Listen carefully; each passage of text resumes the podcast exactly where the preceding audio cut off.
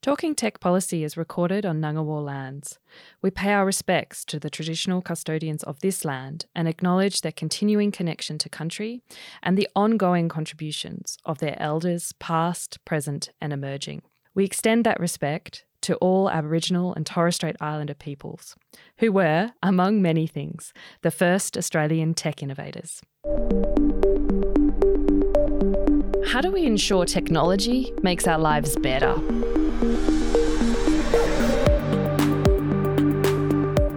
Hi, I'm Johanna Weaver, host of the Talking Tech Policy podcast. I'm a lawyer, a diplomat, and until recently, I was Australia's expert to the United Nations on cyber issues. About six months ago, I joined the Australian National University to establish the Tech Policy Design Centre. We've launched this podcast because we want to encourage more people to get involved in discussions about how technology is shaping our lives. My guest today is Julie Inman Grant. Julie is Australia's eSafety Commissioner, and this is really a role that I think all Australians should be very proud of. We were the first country in the world to have uh, this position. And Julie is our current Commissioner. Uh, you have previously worked at Microsoft, Twitter, Adobe. You've also worked in the N G O sector. And one of the favourite things that I like about your bio is that in twenty twenty, the World Economic Forum designated you as one of the world's most influential leaders in revolution government. And I think government needs some revolutionising. So that jumped out to me. Julie, thank you so much for being with us today. Oh, thank you so much for having me and for the kind introduction. And and actually what's interesting is my first job um, out of uni was in the U S Congress. So my career thus far has been bookended by roles in government. One, you know, obviously in Congress, in the U S, one a very different role as a legislative assistant, and and now as commissioner for the the Australian government. But that bookending has brought really interesting perspectives to my career because I really was at technology policy ground zero in the early nineteen nineties. Before there was an internet, and, you know, working at that cross-section of social policy, justice, safety, technology. And it's just been an incredible, both an evolution and a revolution. And a bit of a roller coaster involved as well. Ooh. Actually, in many of those roles that you've referred to, you you have focused on e-safety. And I'd love to hear your thoughts on what was it about e-safety that particularly drew your attention, and why is it an area that you are quite so passionate about? Well, I have worked across a broad range of issues in the technology space. And I guess I'd start by saying, you know, I joined the technology sector, specifically Microsoft, in nineteen ninety-five in Washington, D C as one of the first lobbyists. And before that, when I was working on the Hill, um, I grew up in the electorate that Microsoft was located in. So I, hmm. you know, I did quite a bit of work from the um, legislative side. But I really believed in the, the, the power of technology and the power of the technology to do good. And, you know, my my master's degree while I was in the not-for-profit sector in D C was really around the impact of, of technology on, you know, society and culture. So it's just been something that's really fascinated me. And of course, technology and its impact upon people is really all What, what online safety is about. It's about the third pillar of digital trust. And for so long, uh, privacy and security have really been at the forefront. But online safety is about personal harms or mit- mitigating personal risks. And, you know, we want to see that elevated. But I've worked on tax issues. I've worked on, I worked on the Clipper Chip issue when um, encryption was fifty-six bit and uh, the U S government didn't want fifty-six bit encryption and beyond being um, exported outside of the United States. Permanent normal trade relations for China, H one B visas, some really dry tax policy.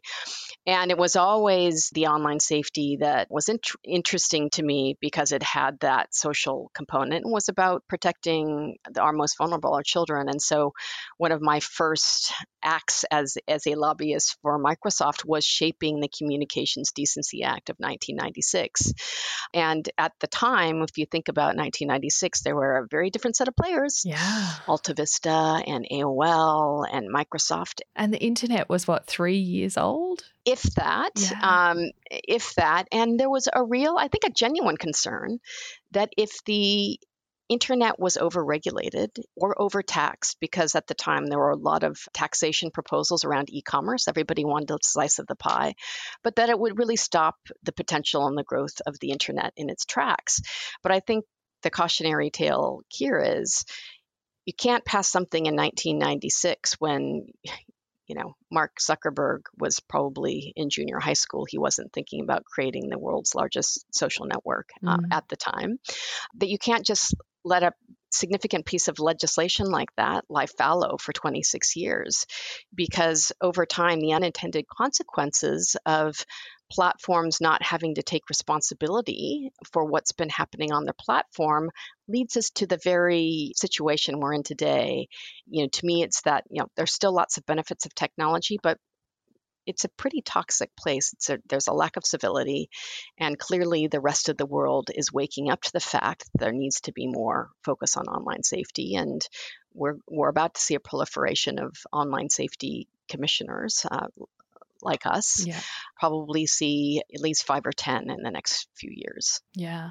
And just for the the listeners who who don't have that background, the Communications Decency Act, which came in in nineteen ninety-six, effectively provides a shield to the U S companies that operate, saying that they're not publishers of content online. And it's really what prevents a lot of prosecution and action um, against them in the online safety space, but also in more broadly. So it's referred to as the shield. So uh, section two thirty of the of the Communications Decency Act is ingrained on every tech policy expert's must-know list.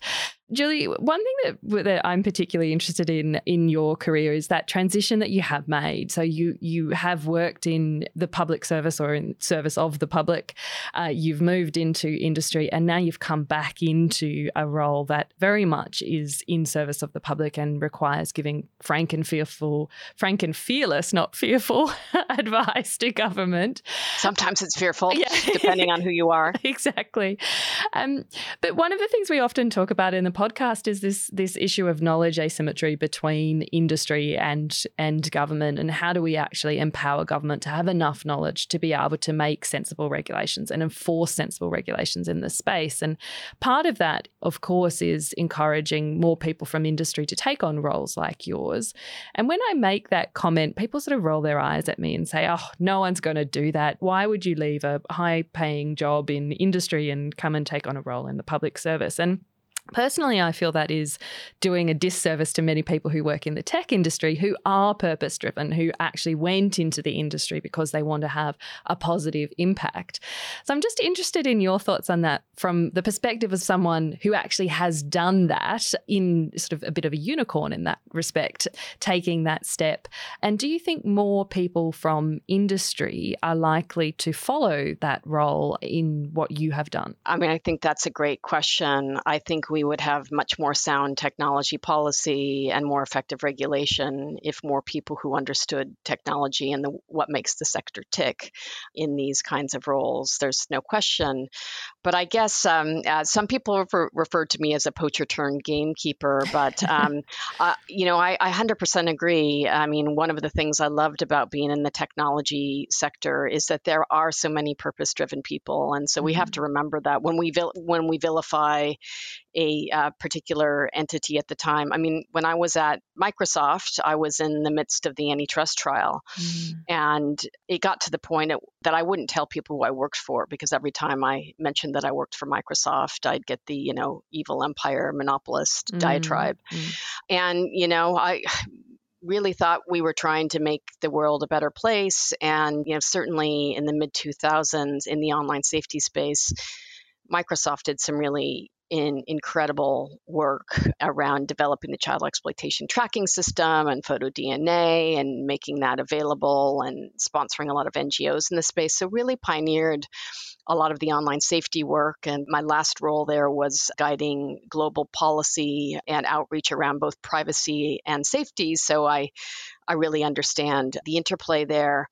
But what I came to realize is, well, first of all, I'd say I know when the leaders are behind an issue that things can really ha- happen. So in two thousand one, Bill Gates announced the Trustworthy Computing Initiative. Remember when Windows was riddled mm. with vulnerabilities? It was considered inherently insecure. He took every single, uh, it was an edict really, he took every single developer and engineer off, and they recoded every, you know, hundreds and millions of lines of code to make it more secure. And then they set up Trustworthy Computing, and I spent three years there to keep, you know, on that journey for security. And then privacy was next, and then accessibility. So I came into Trustworthy Computing to work on privacy and safety. And frankly, safety was started to become an afterthought as Microsoft started to pivot towards being um, an enterprise organization. And so I brought the whole concept of safety by design to the security uh, personnel. And I just, you know, I made that argument that I thought the third pillar of digital trust astride security and privacy should be safety. And I kind of got the little bit of eye roll. And so then I sort of realized I tried to be antagonist and, and push and do the right thing all the time. And then you, you get to this point where you, re- you recognize seventeen years, I've had a good run. I'm probably not going to be able to push this barrow further. And I had a great great experience there, but I decided to pursue other things. And it was really interesting landing at Twitter because I, you know, when I started at Microsoft, it was twenty-five thousand people. When I left, it was one hundred twenty-five thousand. Wow. And Twitter has a big footprint, but it's only, it was only three thousand five hundred people at the time. Mm. And talk about, I worked with some of the most incredible people on the public policy and philanthropy team, all mission-driven people, all wanting, really believing in the power of, of Twitter and social media to speak truth to power, to level voices. But what I started to see was how the platform was being weaponized by people to silence women, to silence vulnerable community. You know, I was there when there was an ISIS bonanza. and and um, you could just see that there was incremental investment, but it wasn't monumental. And after a couple of years, uh, I just didn't feel like I could defend the company on the safety record anymore. So I happened to be in a very privileged position that I happened to live in a jurisdiction that decided to have the, the first and only online safety regulator. And it was a pretty rigorous process. Mm. So I'd like to think that I landed that on merit. But I often think to myself, gosh, I don't know how this job could be done effectively if you didn't really understand what makes technology companies tick, if you can't anticipate their talking points when they walk in the room. You know, you need to know what their strategies are. So we were talking about C D A. One of the brilliant things the industry did to um, make sure it perpetuated, went viral, so to speak, is is C D A-like um, provisions are now embedded in bilateral and multilateral trade agreements. So even if they overturn C D A, mm. they'll have protections. So understanding those things is is really important in terms of game theory and knowing what your next chess move should be.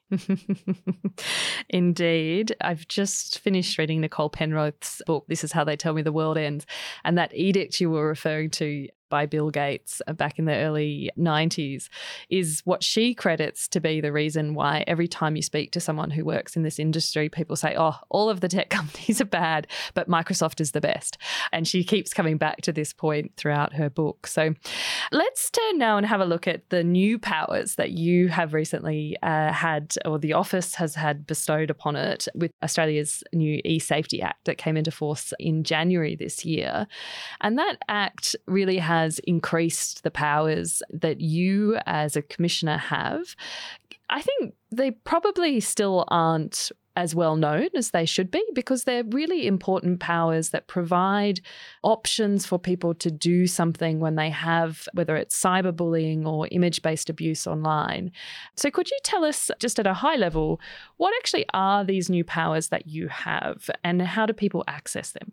Sure. So I, I guess I should start by saying, you know, we're, I think, a fairly unique regulatory body, and I suppose I did bring that technology lens with me. And so what policymakers do is they established an agency, and there was a bit of prevention and programs in there, but, you know, a lot of focus on regulation, and that has grown over time, and the size of the organization has quintupled over time as the needs have become clear. But what I had to come in and do as a leader was sort of look at, you know, how are we actually going to mo- most effectively help Australians? And like it or not, when you apply regulation to an online harm, you're applying it after the harm has been done. So I felt that we really had to have a very strong focus on prevention as well through evidence-based research to see what kind of messaging and education and programs work, particularly for the more vulnerable communities, so that we're arming our citizens with the skills they need to understand and mitigate risks, to also harness the benefits, but in a way that isn't instilling them with fear and amygdala hijack.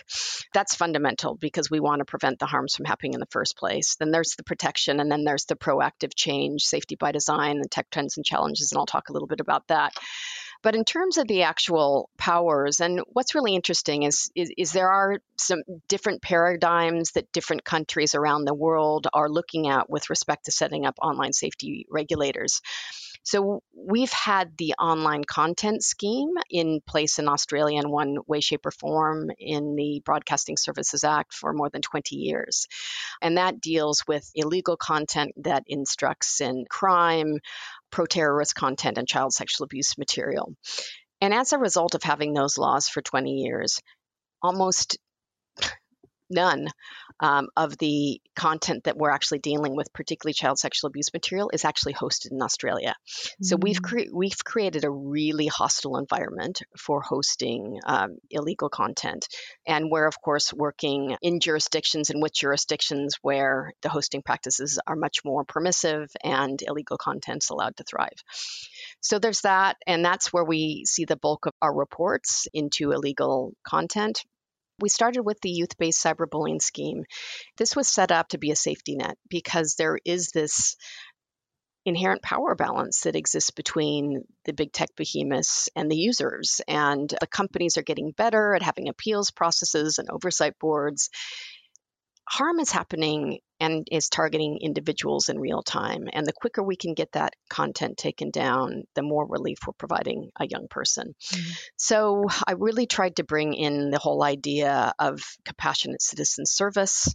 These are people who are coming to us in distress, in many cases young people or their parents or their the educators, and really taking a wraparound approach. So obviously trying to take the content down where it matters, but, but also referring them to places like Kids Helpline, engaging with school communities to, you know, really address the conflict that's happening within the schoolyards. We've had tremendous success with our image-based abuse scheme, so the non-consensual sharing of intimate images and videos. And I was asked to set up the revenge porn uh, portal, and I said, no, oh, I'm not God. going to call it revenge porn. Revenge for what? You know, the lexicon does matter. It really so that does. We, yeah. Because we are, we're also talking about huge um, cultural shifts where, you know, sexting amongst young people is becoming a much more normalized ritual. I mean, I talked to a few young people who said that first basis is sending an intimate image to someone they haven't met before, before holding hands or kissing.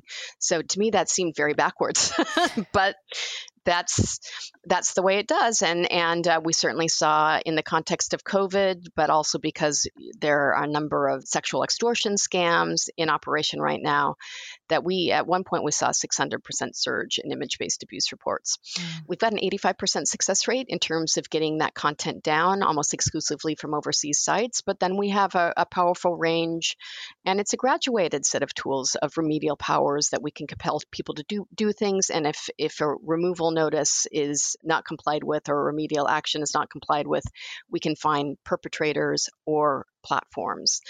And then um, the newest one in terms of individual complaint schemes is around um, serious adult cyber abuse, where in the first two months of that, it's at a very high threshold. And, and that was determined by Parliament by design, so that we're really tackling content that is veering clearly into the lane of, of online abuse with serious intent to harm that is menacing, harassing, and offensive in all cases to an ordinary, reasonable person, so that freedom of expression and freedom of opinion isn't captured. And in fact, defamation isn't captured. And unfortunately, a large proportion of the reports that we got in previously under the informal scheme and today are, are really about harm to reputation and, and defamation. It's, it's a very high bar, and it needs to be, but you have to start somewhere. Mm. The whole point of having review processes is so that you can look at how wide that aperture needs to be closed or opened,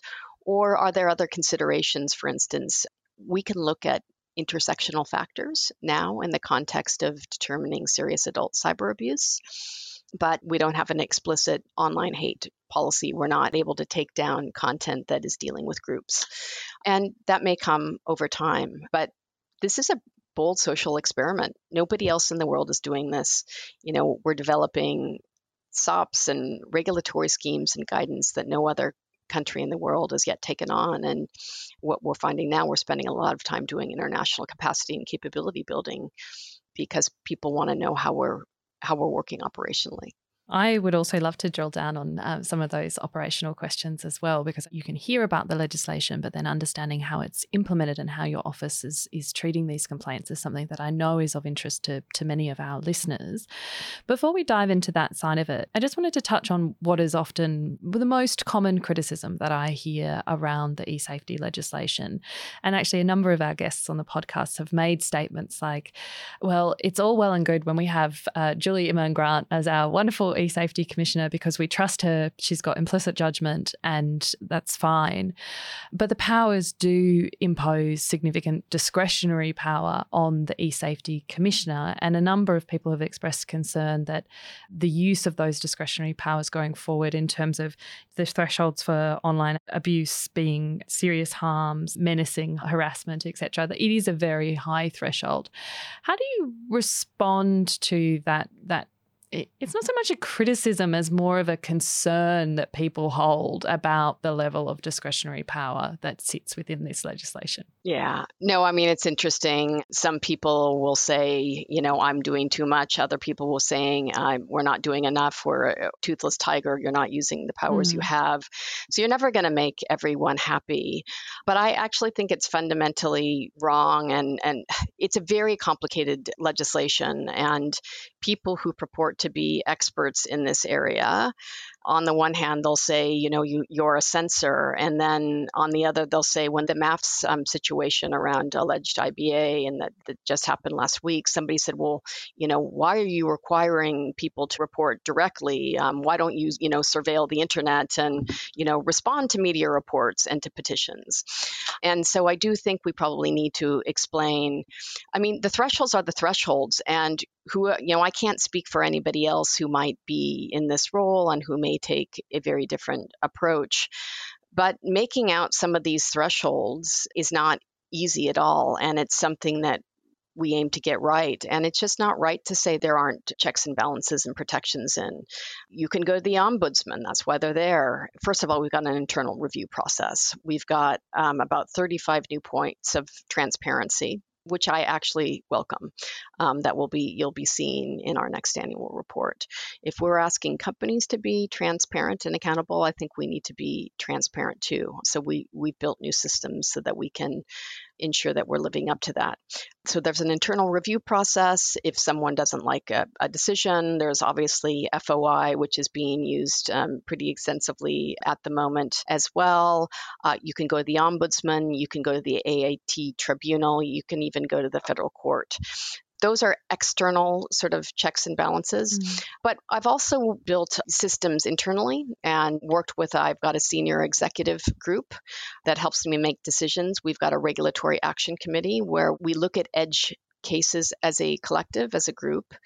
So again, not one person is making willy-nilly decision. But we're building these governance and these processes to make sure that there's integrity in the process. And I think it would be very unlikely or unusual that somebody would be able to come into this role and unravel all that. Hi, now seems like a good time for a quick housekeeping message. If you like the pod, shout-outs on social media, around the water cooler or at the pub are most welcome. If the platform you listen to allows, please leave us a star rating or, even better, a short review. These reviews really help us to get the word out, so thank you in advance. Don't forget to let us know what you want to hear on the pod. Email us at tech policy design at a n u dot e d u dot a u. But for now, let's get back to our conversation with Julie. Can you talk us through what happens when your office receives a complaint? So you have these investigative and information gathering powers. How do you actually assess the merit? And you've hinted that, at that a little bit there. Let's use the adult cyber abuse scheme, or if it's easier because it's uh, been in existence longer, happy for you to use the child online bullying. just a sort of a day in the life of someone who is receiving these complaints? Let's look at the um, serious cyberbullying scheme. And we've actually retained the original definition of serious cyberbullying as anything that's seriously harassing, humiliating, intimidating, or threatening.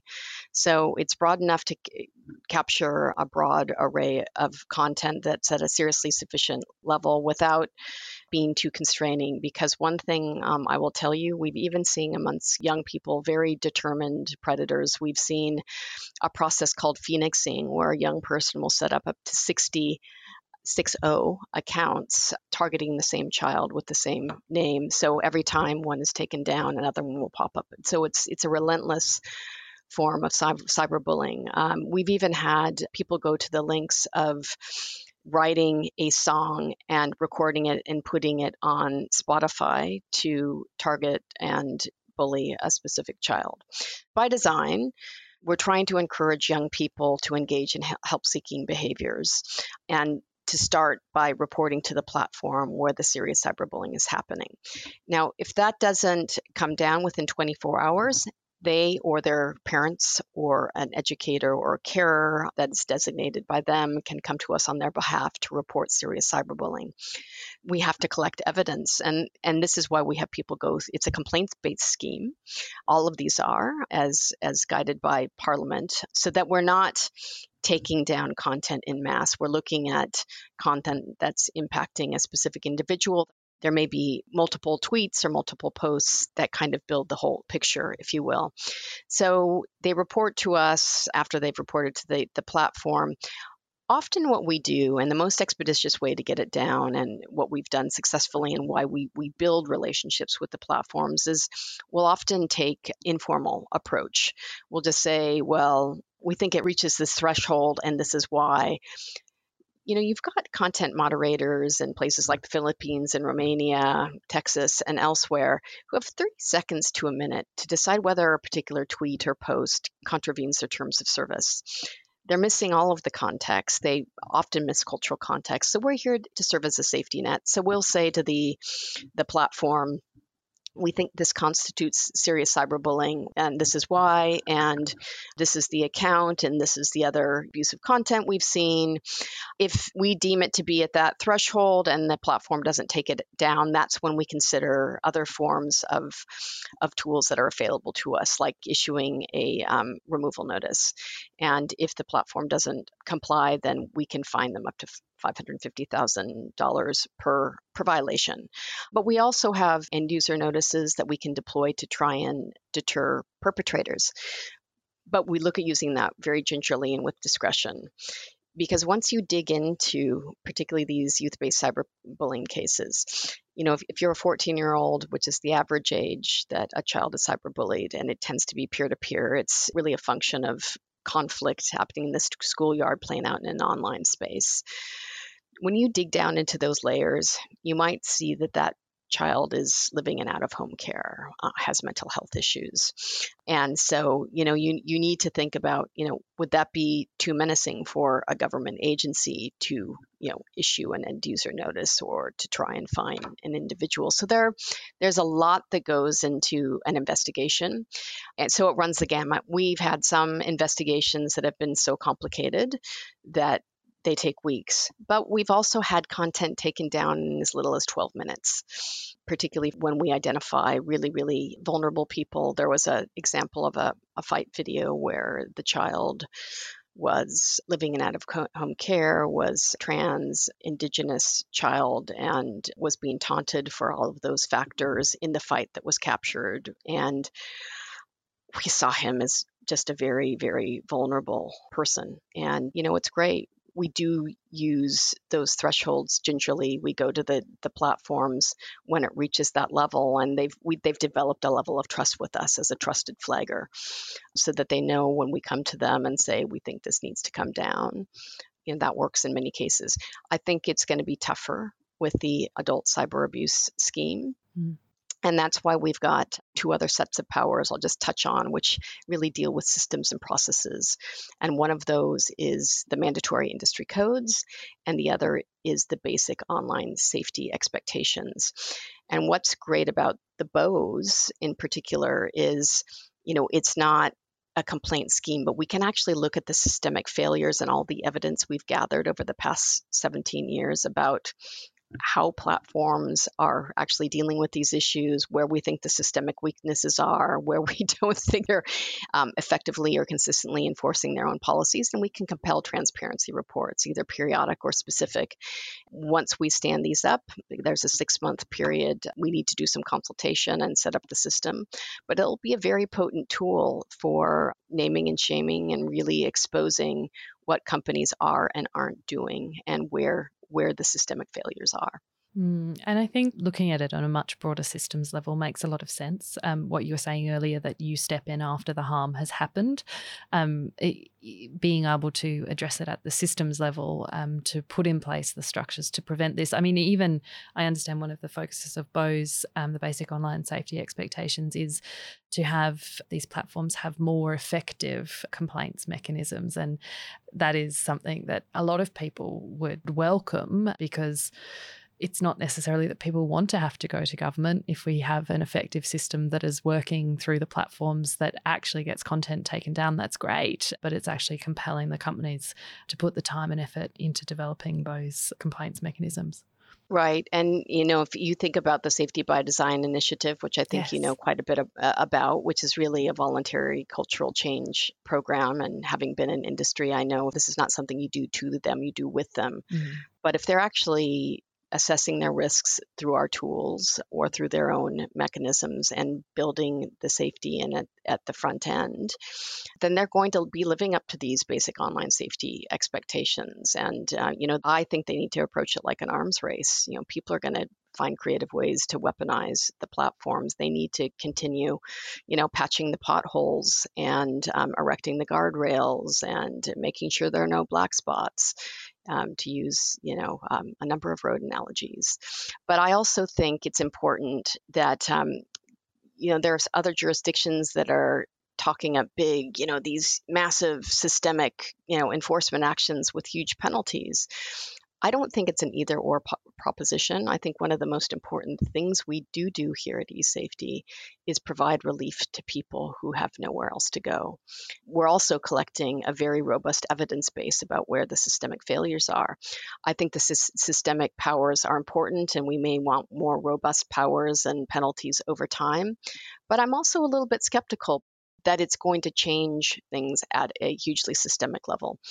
Companies may build in protections and lift their standards a bit, but people are, are abused online at the interpersonal level, mm. and that's how content moderation is done. You can't say for sure that if a, a major systemic case is taken, that that's going to change the internet. Nothing will without, I think, multiple interventions, and you know, that's where the proactive change work comes in as well. And what you were saying there, that you provide relief to people who have nowhere else to go, I think that probably leads very nicely into the next question that we have, which is, in an earlier podcast episode, Doctor Emily Vandenagel commented on the fact that it would be lovely to hear more stories about how these powers are being used positively and proactively in delivering outcomes for people, as opposed to uh, just the sort of legislative conversation. You've shared one story there about how you stepped in with the the fight video. Are there any others that sort of that you have been involved in over the years that stick with you, that you're able to share, you know, respectfully, of the people who have experienced this? This is really the rub. So many of these issues we really need to protect yeah. victim and survivor confidentiality and privacy. And there are many times we've actually had very successful outcomes around highly publicized cases. And, you know, I can't always um, tell the story out of respect for um, the privacy of the in, in individual. And I, I appreciate that, because, you know, data only tells you so much. We need to be telling stories with our data, and we've got a number of, of, of compelling stories. And, you know, we, we've had people come to us who have had more than, um, you know, four hundred pieces of image-based abuse that's read about them. And our investigators went through every single U R L to try and get that taken down. We've had people show up at our office, international visitors who have fallen prey to sexual extortion scams and, you know, find us on the internet. And one of the things we actually had to do is change our image-based abuse form because people around the world were finding out we were the only kind of government agency that mm. was providing this kind of service. And we had really desperate people coming to us from all over the world just saying, please help us get this content taken down. Um, you know, there was a picture of me taken without a hijab. And And if that gets to my family in, in Pakistan, there are really serious, you know, implications. And there are a range of stories. One of the stories was just told by the New York Times around uh, a two thousand nineteen investigation um, by a uh, father from W A who contacted us about his son stumbling upon a, a website that gave him explicit instruction, but also encouragement to take his own life, and, and told him how to make make a poison to kill himself, and he did. Mm. And we did a huge investigation to this website. We, you know, identified um, there were some really bad people who were owning it. Um, we were successful in working with the A F P and having it blocked. But it was still very discoverable. And we went to Google and Microsoft, who owned Bing at the time, or still owns Bing, but neither of them would de-index it because they said they were holding up a mirror to society. And, you know, who are we to step in if it's not patently, um, you know, illegal? So we've learned a lot from these stories over the years, and we've used that to strengthen our legislation. So we now have powers where I can compel, I can issue a link deletion notice if there's illegal or seriously harmful content and Google or Bing refuses to delink it. Obviously, there's a lot of process that's involved and it has to be at the right level. It's been a three-part story in the New York Times, and it's it's really about, you know, there are hundreds of families around the world who have lost children and family members mm-hmm. um, because of this website. I don't want to talk about the name, but there, we do so many of these investigations where we see the worst of humanity, where, where we're able to help people, and we're not always able to talk about it. We'll put a link to that New York Times article in the pod notes. And that really does bring us towards the close of the podcast. There were many more questions that I had uh, that I wanted to ask you, Julie, but as always, time is precious and we really appreciate you having given us the time that you have. Are there any other books or podcasts or recommendations? We always end with this question for people in terms of, you know, things that you have read over the years or recently that you come back to that are those sort of seminal pieces of wisdom, or people you follow on Twitter. You, it's up to you. Where do you go to for interesting information about this stuff? My go-to podcast is the Pivot podcast with yeah. Kara Swisher and Scott Galloway. And it's so funny. They're, they're always talking about if they just get some people who worked in the technology industry into the government. And I'm like, hey, hey, we're over here. We're doing that. We're doing that. We're doing that. You know, and, and, and that is, ch- it is really, really challenging for a small little uh, Antipodean agency to kind of achieve cut through. Because I do think we're doing tremendous um, world leading things and love to get the word word out um, more, but I love that. I do like reading leadership and management books, and you know, I do read Wired and I read Casey Newton's Platformer.